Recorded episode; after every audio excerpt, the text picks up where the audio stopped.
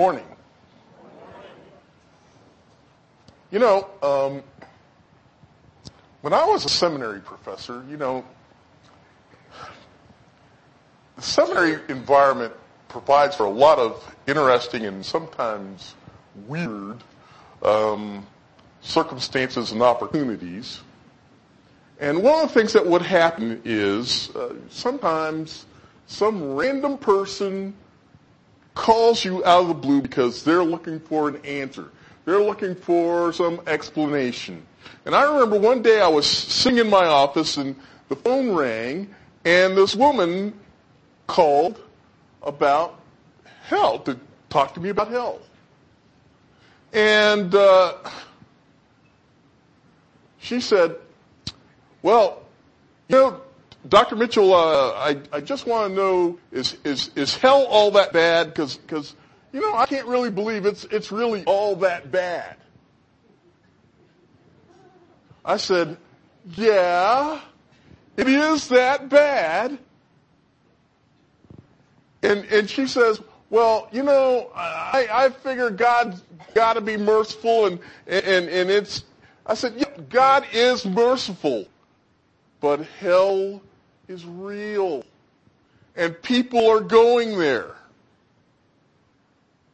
And, you know, somehow this woman had gotten in this idea in her mind that, you know,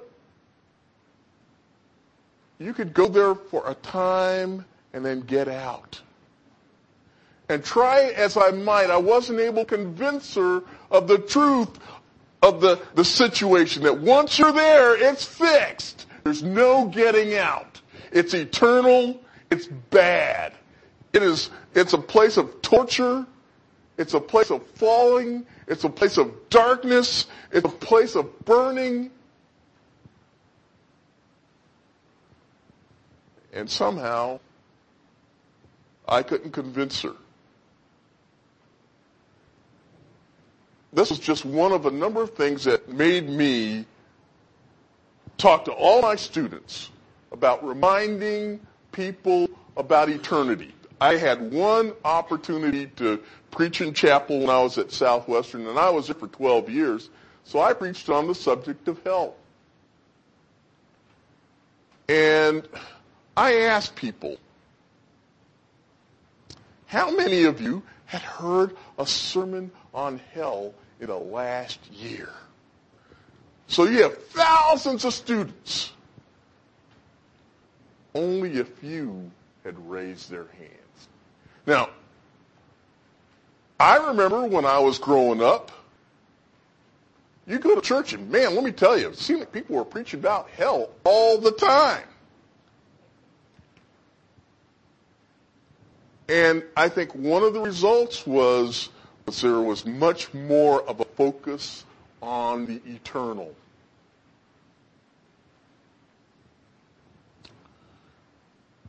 Not only much more of a focus on the eternal, but more of a focus on evangelism. You know, there's this uh, old thing that was uh, made up to describe some who were of uh, overly reformed, overly hyper Calvinist nature. It went like this: "We are the Lord's chosen few; let all the rest be damned. There's room enough in hell for you. We won't have heaven crammed." And you know, that's almost the attitude of most people today. Because they aren't preaching the gospel. They're not out there giving the gospel to the lost. Hey, did somebody shut hell up? Did somebody close it down? Is it still real? I think it is. And if it is, then why aren't we sharing the gospel? So, you know,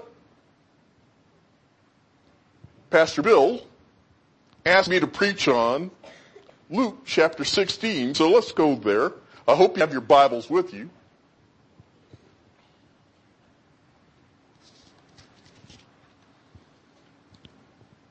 Luke chapter 16.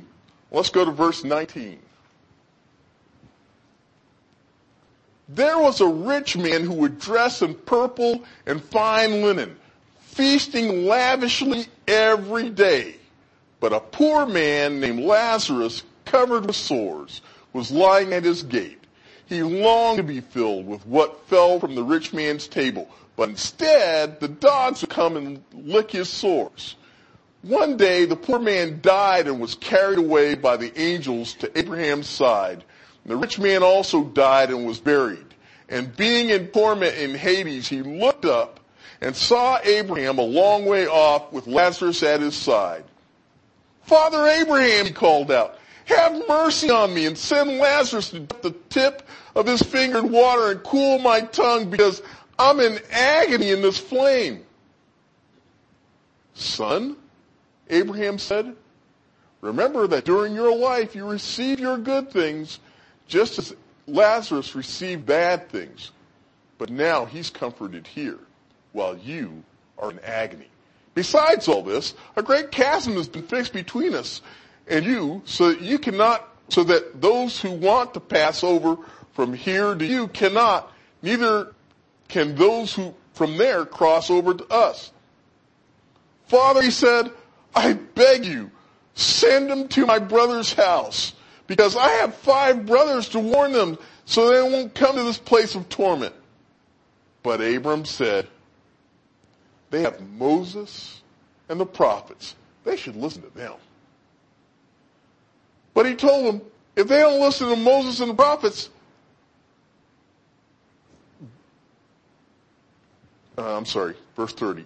No, Father Abraham, he said, but if someone from the dead goes to them, they will repent. But he told them, if they don't listen to Moses and the prophets, they'll not be persuaded if someone rises from the dead. Let's pray. Lord, I, I just pray that you would be with each person here. I, I pray that, Lord, that you would open the eyes of our understanding. I pray that, Lord, that you would also open our hearts so that we might be receptive to your word. And I pray that, Lord, that, that each person here would draw closer to you, would live their lives in such a way as to glorify your holy name. Lord, guide us. These things in Jesus' name we pray. Amen. So when you look at this section of scripture, one of the things that you have to understand is that this is one of six different parables that you find in the book of Luke. So let's take a quick look at what these are and starting from chapter 14 verses 16 to 24 you have the parable of the, the large banquet. And, and then the second one starts in Luke chapter 15 is verses 3 through 7 and it's the parable of the lost sheep. The third one can be found in Luke chapter 15 verses 8 through 10, and it's the parable of the lost coin. The fourth one is found in Luke chapter 15, 11, verse 32, and it's the parable of the, the prodigal son. The fifth one starts in Luke chapter 16, verses 1 through 13, and it is the parable of the unrighteous steward. And this last one is of Lazarus and the rich man.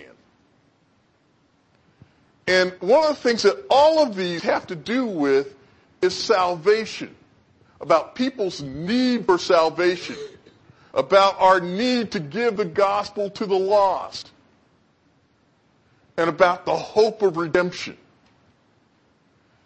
And one of the interesting things is when you look at chapter 16, you have these, these last two parables. And one of the things that's interesting about both of these parables is that they, they start off with the phrase, now there was a rich man.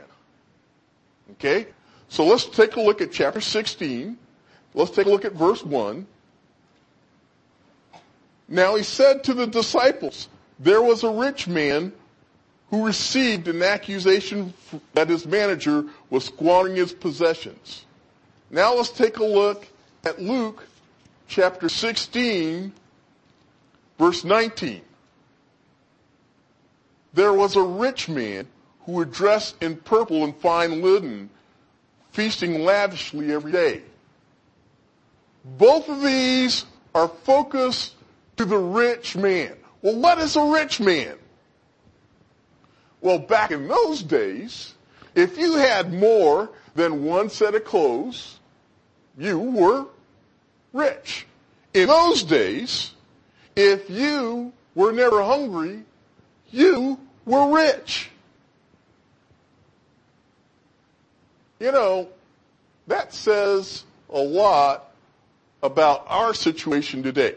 You know what, folks? We are in the wealthiest country the world has ever seen. I mean, even the poor people in this country, by the rest of the world's standards, are pretty well off. How many poor people have air conditioning, have refrigerators, have televisions? You know, the average person in this country is better off than many kings were throughout most of the world before the last before the last century. It's it's really incredible all that we have. In any case, let's get back to, to Luke chapter 16 One of the things that you find is a central idea in Luke chapter 16 is this. It is trust in wealth versus wealth in trust. See, some people count on what's in their bank account. And if that's where you are, you're in trouble. You can lose your wealth like that. No matter what you have, no matter how much you have, you can't depend on it. It's here today, it's gone tomorrow.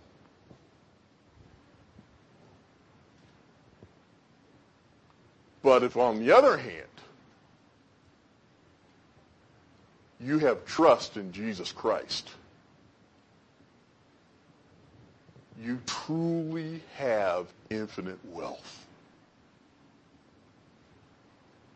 He has everything that you need, not only in this life, but the next. And because of that, folks, we need to make sure that he's the master that we're serving. We need to make sure that our focus is on the right things. Our focus is on the eternal rather than the temporal. 2 Corinthians chapter 4. Turn there real quickly with me, if you will. 2 Corinthians chapter 4.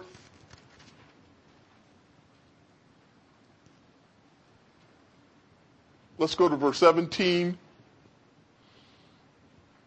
For our momentary light affliction, verse 17, for our momentary light affliction is producing for us an absolutely incomparable eternal weight of glory, so that we do not focus on what is seen, but on what is unseen. For what is seen is what? Temporary.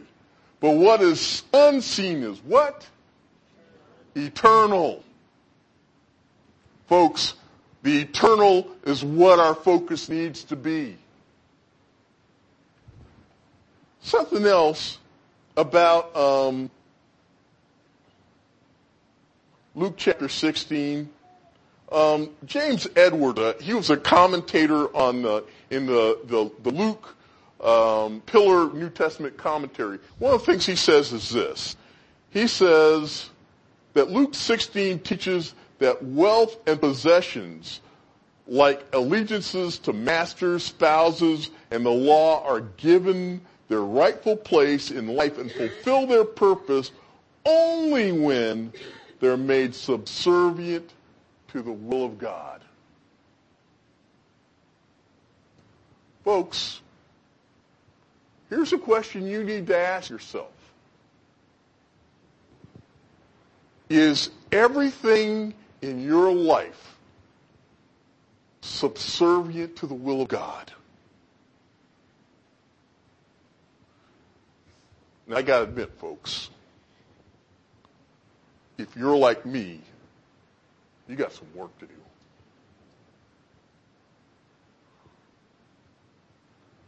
If you're like me,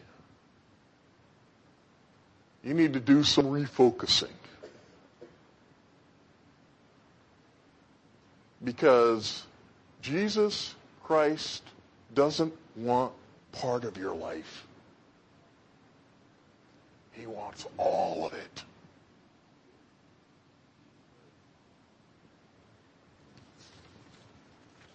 Now, let's go back to Luke chapter 16.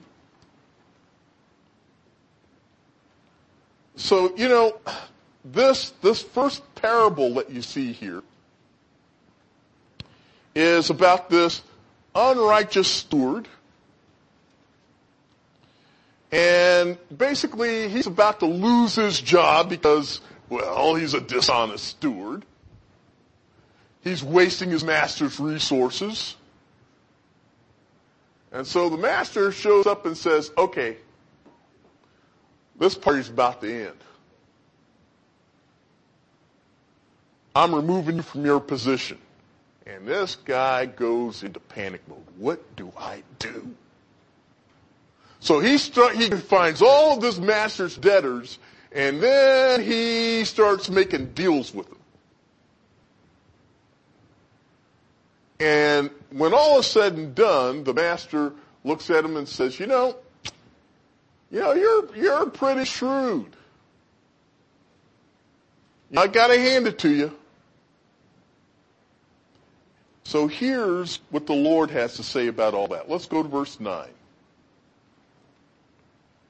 And I tell you, make friends for yourselves by means of worldly wealth, so that when it falls, when it fails, they may welcome you into eternal dwellings.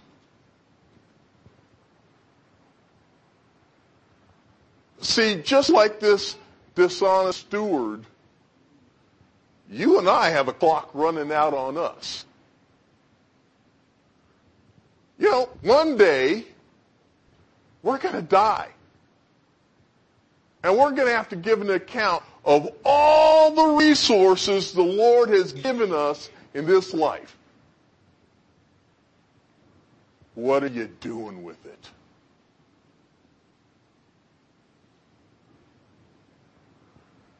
What he's saying here is that you need to start using that, those things for him. You need to be investing all that into eternity. So, one of the next things you see here, let's go to chapter 14. Uh, no, I'm sorry, chapter 16. Let's go to verse 13. The Lord says this, no servant can serve two masters, since he will either hate one and love the other, or he'll be devoted to one and despise the other. You cannot serve both God and mammon. Folks, it's one or it's the other. And each one of us needs to make up our minds who and what we're going to serve. Let's go to verse 14. verse 14 says, the Pharisees who were lovers of money were listening to all these things and scoffing at him. Now, you know, one of the things I always do when I get ready to, to preach out of something in the New Testament is I go to the Greek text and, you know, and I, I try to, you know, translate. And you know, the thing about Luke is, you know, Luke was a doctor. And one of the things that he does is he uses all these medical terms. He uses all these complex terms that you don't see anywhere else in the New Testament. And so it's really, it's really tough for me to make it through, through um, Luke. So, you know, the thing that I, I find is, you know, is, you know, I get stuck an awful lot. But one of the things that happens is I find these interesting words. You know, he says, the Pharisees who were lovers of money, well, in, in the Greek, this word is philarguroi. How would you like to be called a philarguroi?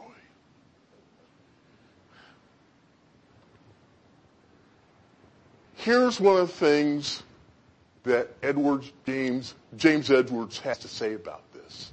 he says that if you are a philarguroi, you are spiritually insensitive. You have chosen the wrong master to serve.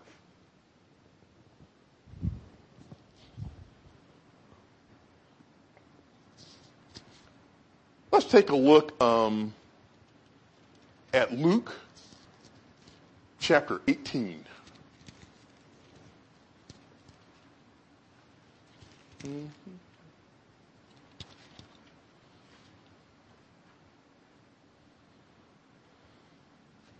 And let's go to verse 18.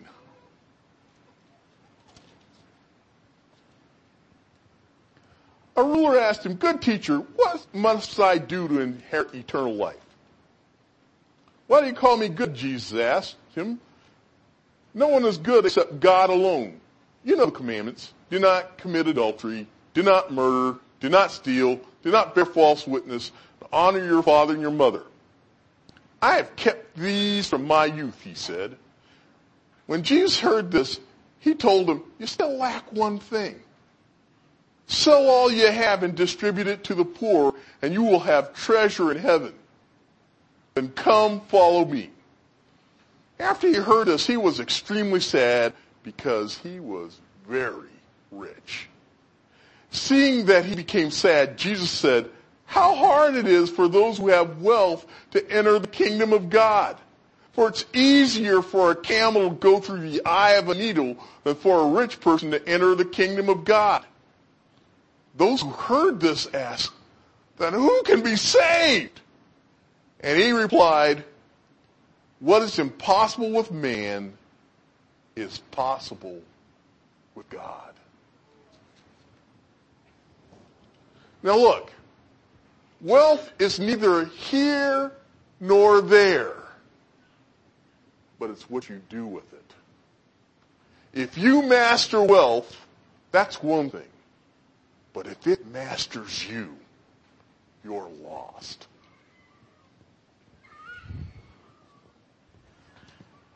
And these Pharisees, in Luke chapter 16 verse 14, these Pharisees these philarguroi were listening to all these things and scoffing at him.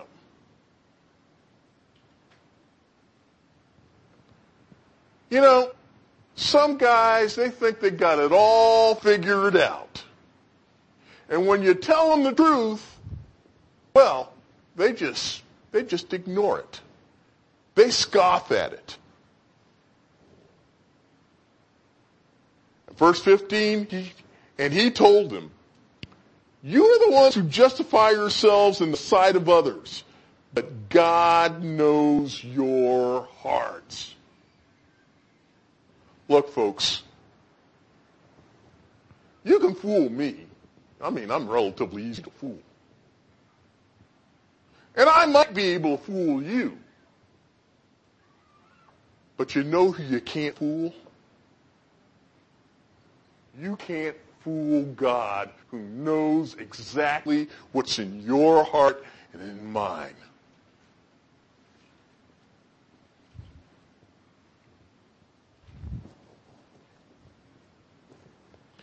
And these guys, these Pharisees, they think that they're fooling everybody. And Jesus goes on to say, for what is highly admired by people is revolting in God's sight. Let me ask you this question. Do you love what he loves? Do you hate what he hates? Is your will in line with his will? Is your heart's desire in line with his?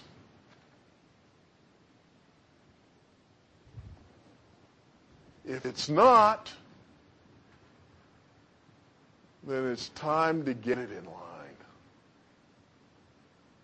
And folks, one of the chief ways to do this is to spend time in God's Word and to spend time in prayer.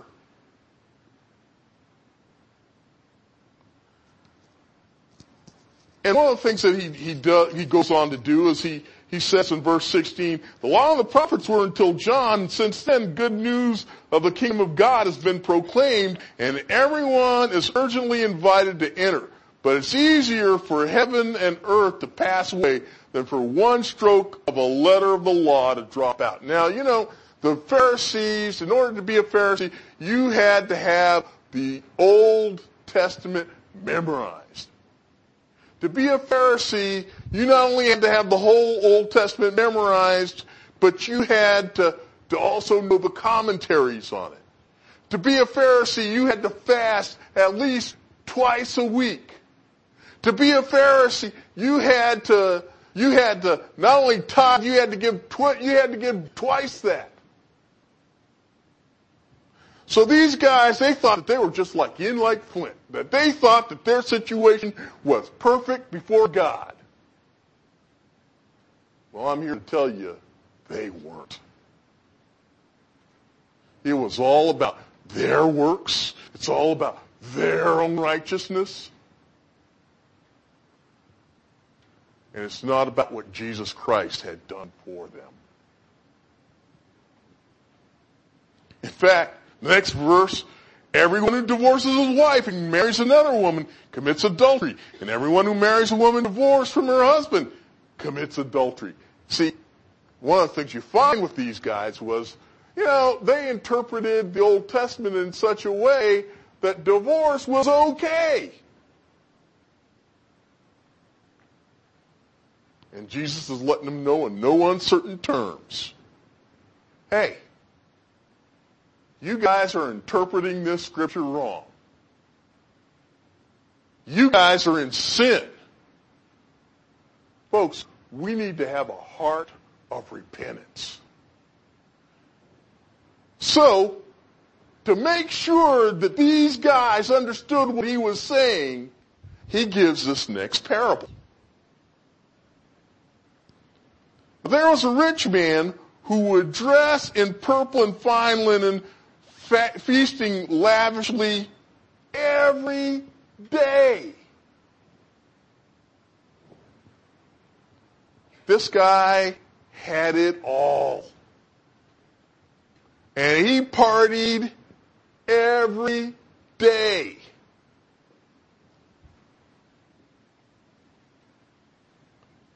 Verse 20.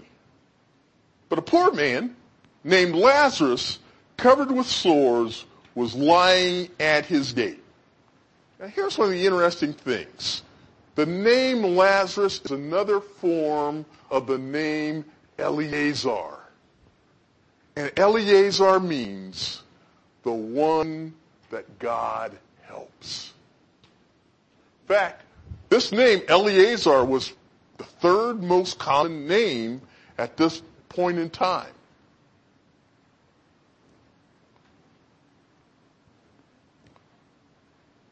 But a poor man named Lazarus, covered with sores, was lying at his gate. You know, he had probably been there for some time.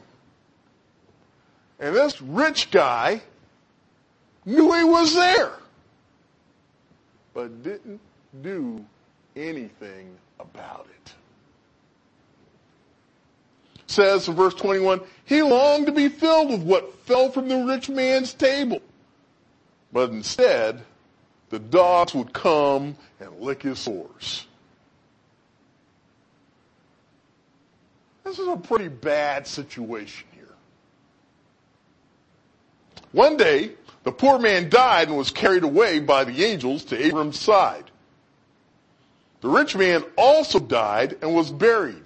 And being in torment in Hades, he looked up and saw Abraham a long way off with Lazarus at his side. Father Abraham, he called out, have mercy on me and send Lazarus to dip the tip of his finger in water and cool my tongue because I'm in agony in this flame. Okay, a few things here. He is in hell. Does it sound like he's partying anymore? Does it sound like he's having any fun?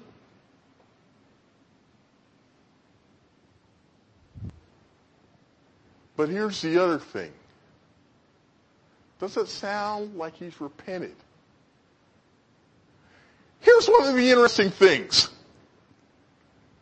He asked for Lazarus, he asked for Abraham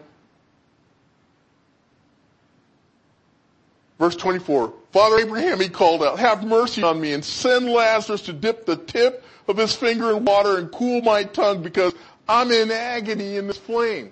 He asked for Abraham to send Lazarus. Here's the funny thing. He's in hell. Lazarus is in heaven.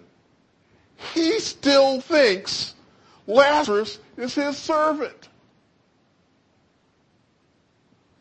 Not only does he think that Lazarus is his servant, what this also implies was the whole time that Lazarus was there by his gate, suffering in agony, he knew full well who he was. And he didn't care.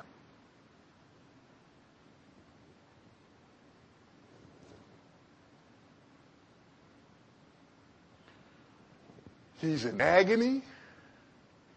He is in flame. And you know, there are some who would try to tell you, you know, they, they, they are annihilationists. They'll tell you, well, you know, you go to hell and, you know, you, you go, you fade out of existence there. That's not what we're seeing here. He's suffering and he knows he's going to be there.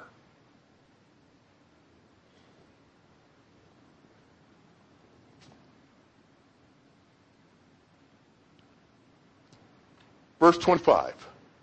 Son Abraham said, Remember that during your life you received your good things, just as Lazarus received bad things.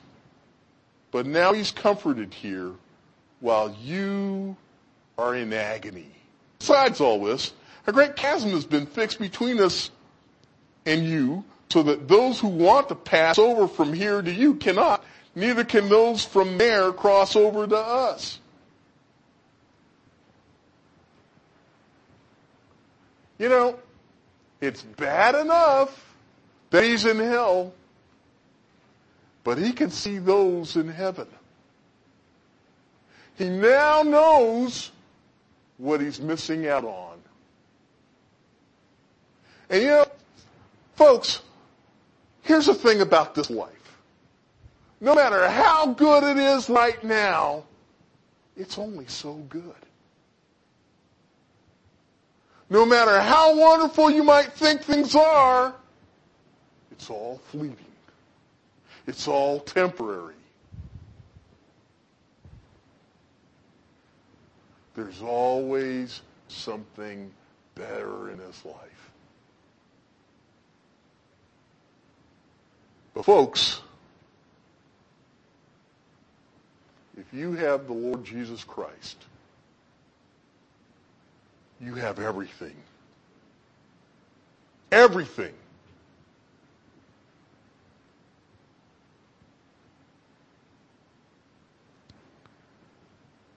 Verse 27. Father, he said, I beg you to send to my father's house because I have five brothers to warn so that they won't come to this place of torment. Once again, he still sees Lazarus as his servant. Still not penitent. But he does have concern for his brothers, and that's good. But verse 29. But Abraham said, they have Moses and the prophets. They should listen to them. No, Father Abraham, he said. If someone from the dead goes to them, they will repent. But he told them, if they don't listen to Moses and the prophets, they'll not be persuaded if someone rises from the dead. Now, you know, for a number of years, I was uh, a member of the Evangelical Philosophical Society, and you know, one of the things that they they present papers. They have a, a journal called uh, Philosophia Christi, which is a pretty good journal. But they spend a lot of their time in apologetics. And yeah, I, I think apologetics can be a good and useful thing, but I think for too many of those guys, they confused apologetics with evangelism. Now, you know, one of the things that, that, that happens is, you know, you, you, these guys would spend all their time developing these silver bullet arguments. And you know, well, a lot of people who are big in apologetics, here's what they think. You know, they think, well, you know, I'll get my silver bullets, my perfect arguments, and then I'll put them in my apologetic gun. And when the opportunity comes, and I'm in a debate with some atheist, what I'll do is I'll pull out my apologetic gun, and then I'll aim dead center mass.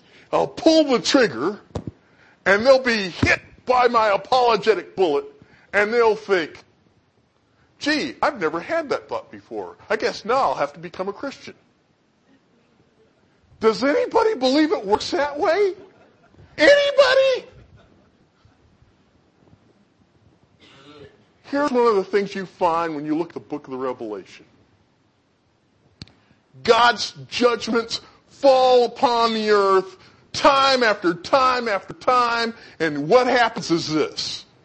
Everybody knows what's happening, everybody knows why it's happening, and you know what they don't do? Repent. So it's not about the force of argument that convinces anybody of the truth of the gospel. You know it does? It's the love of Christ. It's the power of his word that transforms hearts and minds and brings someone from death to life. Let's take a look at uh, Luke chapter 24.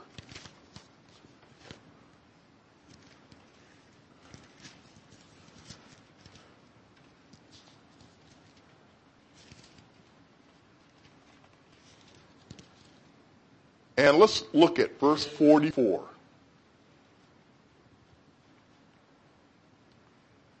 And he, and he told them, he being Jesus, these are my words that I spoke to you while I was still with you, that everything written about me in the law of Moses, the prophets, and the Psalms must be fulfilled. And then he opened their minds to understand the scriptures. And he also said to them, this is what is written. The Messiah would suffer and rise from the dead on the third day. And repentance for forgiveness of sins would be proclaimed in his name to all the nations, beginning in Jerusalem. Now, in verse 44, what you see here is this. The law and the prophets speak about what?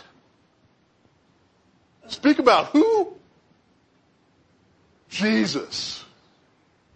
If you read His Word with an open mind and an open heart, you'll see the truth. Folks, we are without excuse. Especially in this country. We got Bibles everywhere.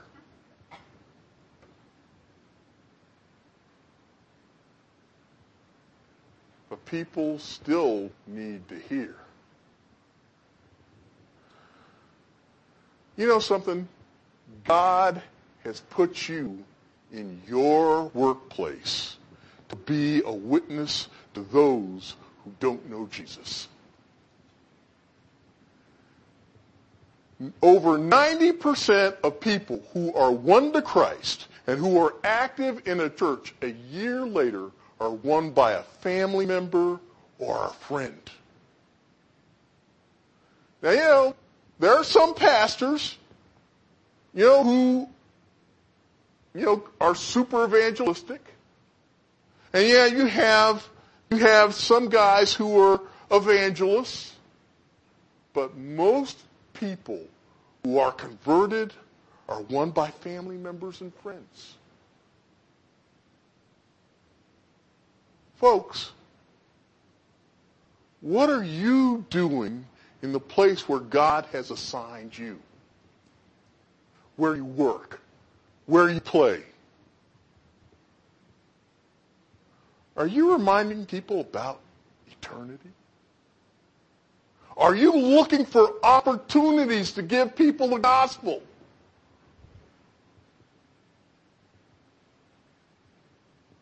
Oh, or are you just going to stay quiet and waste all the opportunities the Lord is giving you to share His Word.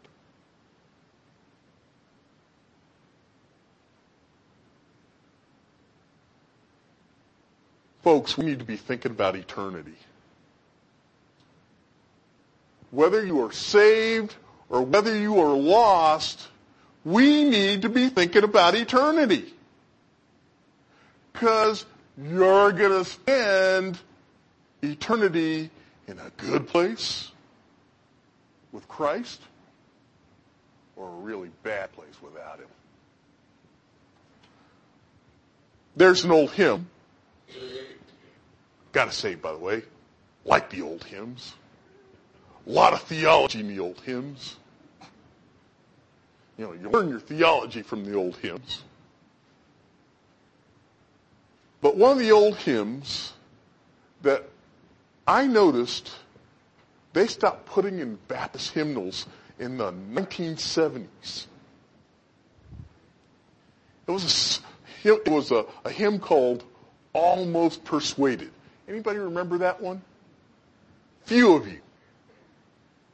Let me read the words. Almost persuaded, now to believe.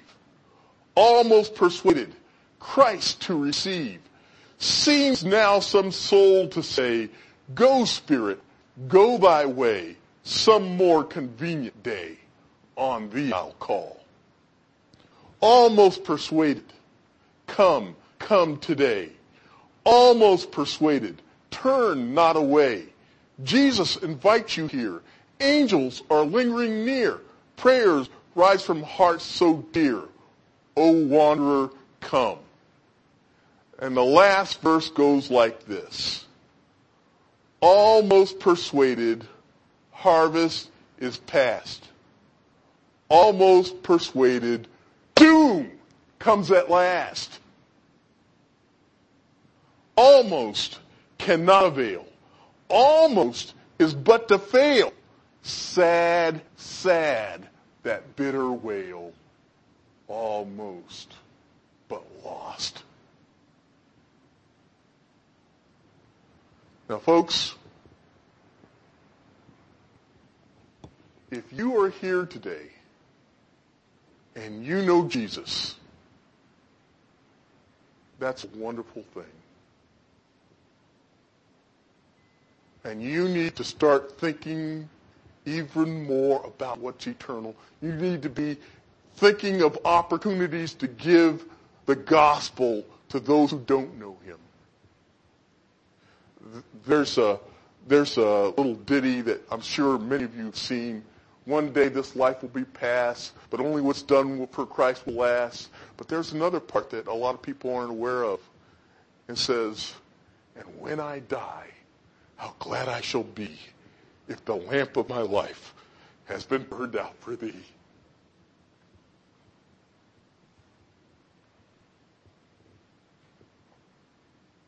But if you don't know him, folks, there's no hope without Jesus. If you don't know him, today is the day of salvation. Today is the day to repent. You and I, we don't have tomorrow promised to us. We don't have today promised to us. We don't have the next hour promised to us. You know, I, I remember back in the 70s, there was a, there was a, this, this Russian jet fighter pilot was, was flying it and the plane just, it went out of control the pilot had to eject. And when he did, the plane somehow righted itself. It flew for hundreds of miles till it ran out of fuel. And it came crashing into this guy's house, killing him as he was watching television. You could be here one moment and gone the next. Folks, if you don't know Jesus Christ, now is the day of salvation. Now,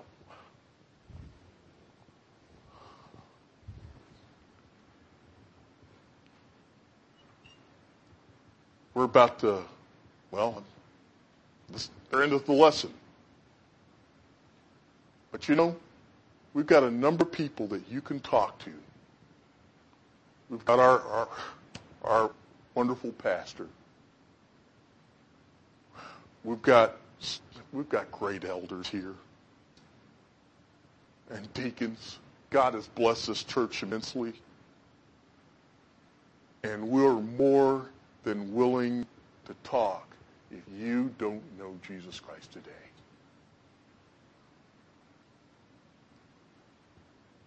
Let's pray.